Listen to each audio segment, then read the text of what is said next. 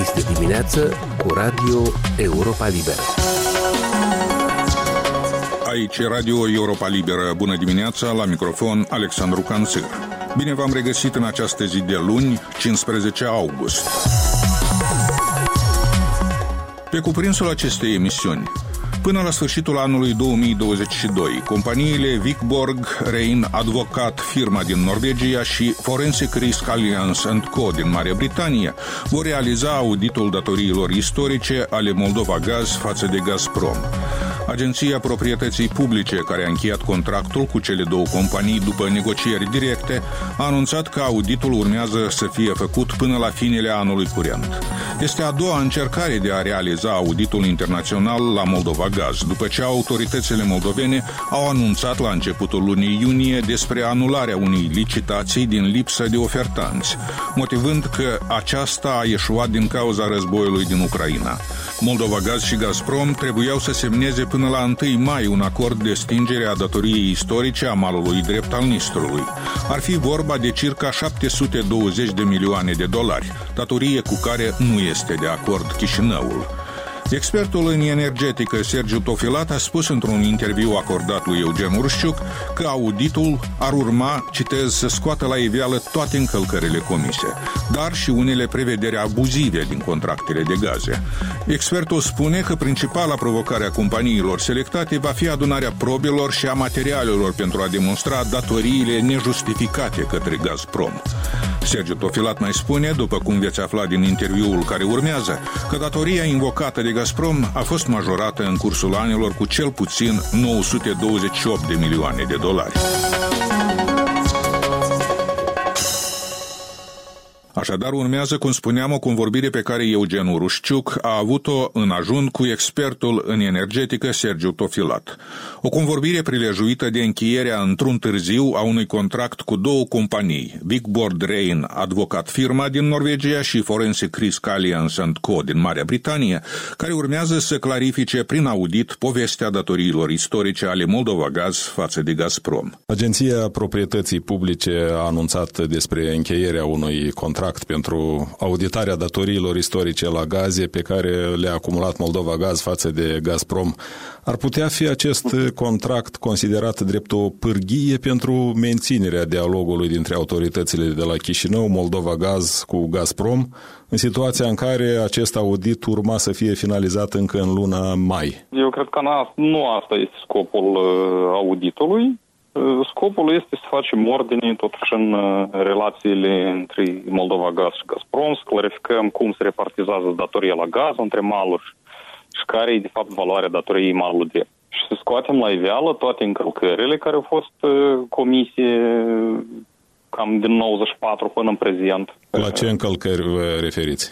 La livrarea gazului, la uh, administrarea banilor care îi plătea malul drept și cum o parte din ei au fost folosiți pentru stingerea datoriei malului stâng, la condițiile abuzive din contract care au prejudiciat uh, Republica Moldova cu sute de milioane de dolari.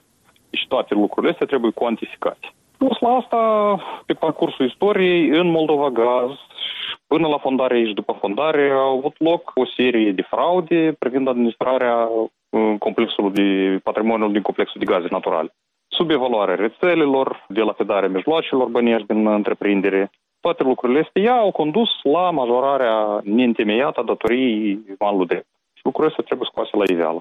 Ce se cunoaște despre cele două companii, Vicky Board Rain din Norvegia și Forensic Risk Alliance din Marea Britanie, cu care Chișinăul a semnat contractul prin procedură de negocieri directe? Compania din Norvegia este specializată pe partea juridică, compania britanică este specializată pe partea financiară, inclusiv uh, investigații, acumularea informației din alte jurisdicții. Deci aici, într-adevăr, sunt două componente. Prima este să analizăm uh, partea financiară, să vedem care este datoria, cum este repartizează între maluri, care e prejudiciu, care sunt fraudele. La partea a doua, în cazul în care Gazprom nu va fi de acord cu rezultatele auditului, înseamnă că noi trebuie să parcurgem calea juridică, să ajungem în arbitraj internațional și acolo să ne dovedim, uh, să demonstrăm că noi avem dreptate și materialele acumulate sunt într-adevăr uh, veridice și respectiv Gazpromul să fie obligat să execute hotărârea instanței. Să șteargă o parte din datorii sau chiar toată datorie. Aceste două companii ar urma să fie agreate și de Gazprom. Ce prevede procedura în acest sens? A, nu, nu chiar așa. Deci, în practica de audit, partea responsabilă de efectuarea auditului, spre exemplu, la noi, să luăm un exemplu concret, este Curtea de Conturi. Curtea de Conturi auditează uh, instituțiile de stat, administrația publică centrală, locală și așa mai departe. Ei pregătesc un prim draft a raportului și îl transmit părții auditate ca să ofere comentarii, precizări, informații suplimentare și așa mai departe până la etapa concluziilor. Fix așa și aici. Gazprom trebuie să aibă dreptul să-și exprime opinia privind rezultatele auditului, să, să ofere comentarii dar uh, nu influențează în niciun mod dacă Gazprom acceptă sau nu acceptă audit. Dacă îl acceptă, înseamnă că se obligă să implementeze rezultatele, să șteargă o parte din datorii. Dacă nu îl acceptă, înseamnă că mergem pe calea juridică legală și ne adresăm în arbitraj. Ceea ce ne-ar interesa pe noi în, uh, pe mine personal, ca și cetățean al Republicii Moldova, ca și specialist care a studiat problemele din complexul de gaze naturale, este în ce măsură aceste două companii cea din Norvegia și din Marea Britanie, au experiență anume pe dosare de arbitraj, arbitraj comercial. Cea de Marea Britanie, da, ea a avut mai multe cazuri, inclusiv cu Airbus, cu Rolls-Royce, producătorul de motoare pentru avion, am mai avut niște cazuri în Brazilia, deci da, eu cred că are expertiză destul de bună. Compania din Norvegia, compania de avocați, ea este cu o istorie mai mult de 100 de ani. Am vaci bănuiel că este o companie destul de serioasă. Uh, alta e, alta e întrebarea și una din problemele pe care, cu care ne vom confrunta noi în cazul dat, partea moldovenească, este acumularea materialelor. Deci pentru a face anumite concluzii și a demonstra ceva în judecată, îți trebuie documente. Și având în vedere faptul că o bună parte din uh, ilegalități au fost comise încă în anii 90, unele chiar până la fondarea Moldova Gaz, s-ar putea aici să ne confruntăm cu, anum- cu anumite probleme. Ar putea fi un proces de durată. Nu exclud, nu exclud, dar uh, haideți să vedem. Până ce e de vreme să facem careva concluzii, cert este că, în opinia mea, companiile sunt destul de bune. Poate fi realizarea acestui audit o garanție că Gazprom nu va opri gazul către Moldova cel puțin până la sfârșitul acestui an? Nu văd nicio legătură între, una, în, în, între aceste două evenimente. Deci efectuarea auditului a fost convenită în procesul verbal, da, acolo era fixată o dată inițială și termenul inițial 1 mai, el deja a expirat și Gazpromul, începând cu 1 mai, are dreptul să rezilieze contractul. În principiu, Gazprom putea să găsească absolut oricare alt motiv pentru a rezilia contractul. Am văzut că ei au uh, stopat livrările în Bulgaria, în Polonia, în uh, alte țări, în Finlanda, sub diferite pretexte. Nu cred că asta i-ar fi cumva încurcat pe ei, faptul că noi n-am făcut audit până la 1 mai. I-ar fi cumva încurcat pe ei să, să realizeze contract. Nu. Problema pentru Gazprom și nu atât pentru Gazprom cât pentru Kremlin, pentru că acolo să iau deciziile, este ce să facă ei cu Transnistria. Dacă Putin mâine vrea să oprească livrările de gaz în Moldova, el va trebui să lase în fric și Transnistria. Și asta pentru dâns și cea mai mare problemă. Auditul ar urma să fie făcut până la sfârșitul anului 2022. Datele problemei în principal sunt cunoscute. Datoriile invocate de Gazprom s-ar ridica la 709 milioane de dolari, cu tot cu penalități.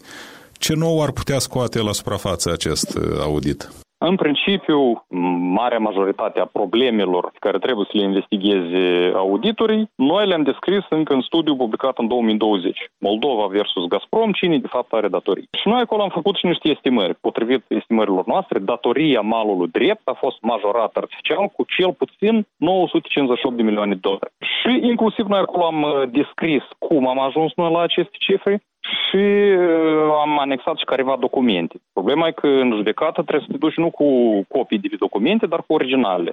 Și de asta am spus că una din probleme este cum auditorii vor putea acumula documente, materiale de la Moldova Gaz, în special pentru perioada care ține până, până în anul 99. Ce argumente eventual va avea Moldova pentru a insista asupra micșorării datoriilor față de furnizorul rus? Iarăși, noi le-am expus în uh, studiu publicat în 2020. Argumentele simple sunt încălcările care au fost comisie cu acordul și cu participarea Gazpromului, sunt condițiile abuzive din contract, ceea ce trebuie să facă auditorii să cuantifice, să calculeze care a fost prejudiciu, cu cât a fost majorat artificial datoria și să aibă un, un raport final semnat care să confirme acest lucru, la care să se anexeze documentele confirmative. După asta, deja cu acest document, trebuie să începem negocierile cu Gazprom. Fie ei benevol șterg o parte din datoria la gaz, sau poate integral, sau poate încă o să rămână datori și o să trebuie să întoarcă niște bani, fie mergem pe cale judiciară. Și altă posibilitate nu există. Dar ca să poți scăpa de datorii, neapărat trebuie să faci auditul, să acumulezi documente și să înaintezi pretenții. Uitați-vă, după părerea părții moldovenești, noi am plătit mai mult decât datoria pe care o pretindeți voi. Și încă dacă mai calculăm la asta și penalități, credeți-mă că ieșim mult peste un miliard de dolari. Mult peste un miliard. Una, să faci calcule având copii la documente și alta să poți merge în judecat și să demonstrezi în baza originalelor documentelor. În realitate, situația e așa. Și poți demonstra în judecată, deja depinde ce documente poți să acumulezi la Moldova Gaz. Ce alte teme de discuții credeți că vor exista între Chișinău și Gazprom după realizarea acestui audit? Nu, principala temă de discuție, în opinia mea, trebuie să fie continuarea, continuarea livrărilor de gaz și prețul, da, prețul de achiziție a gazelor. Eu cred că aceste două condiții trebuie discutate cu Gazprom, deși eu văd că ei nu prea tare se grăbesc cel mai probabil vor încerca să aplice același șantaj ca și în octombrie anul trecut. Moldova Gaz a solicitat uh, Gazpromului amânarea plăților la gaze, invocând probleme financiare, după ce tarifele la gaze nu au fost ajustate de ANRE la nivelul solicitat. Șeful de la Moldova Gaz a estimat că spre sfârșitul anului curent se va forma o gaură financiară de 3,8 miliarde de lei, spune el, din cauza devierilor tarifare. Cât de mare este riscul ca Moldova Gaz să intre în incapacitate de plată și care ar fi în acest caz consecințele pentru Republica Moldova? Cum să vă spun, Moldova Gaz, la situația din 30 septembrie 2021, potrivit rapoartelor Gazprom, avea o datorie de peste 8 miliarde jumate de dolari. Asta inclusiv 1,2 miliarde către Factoring Finance, companie fică Gazpromului.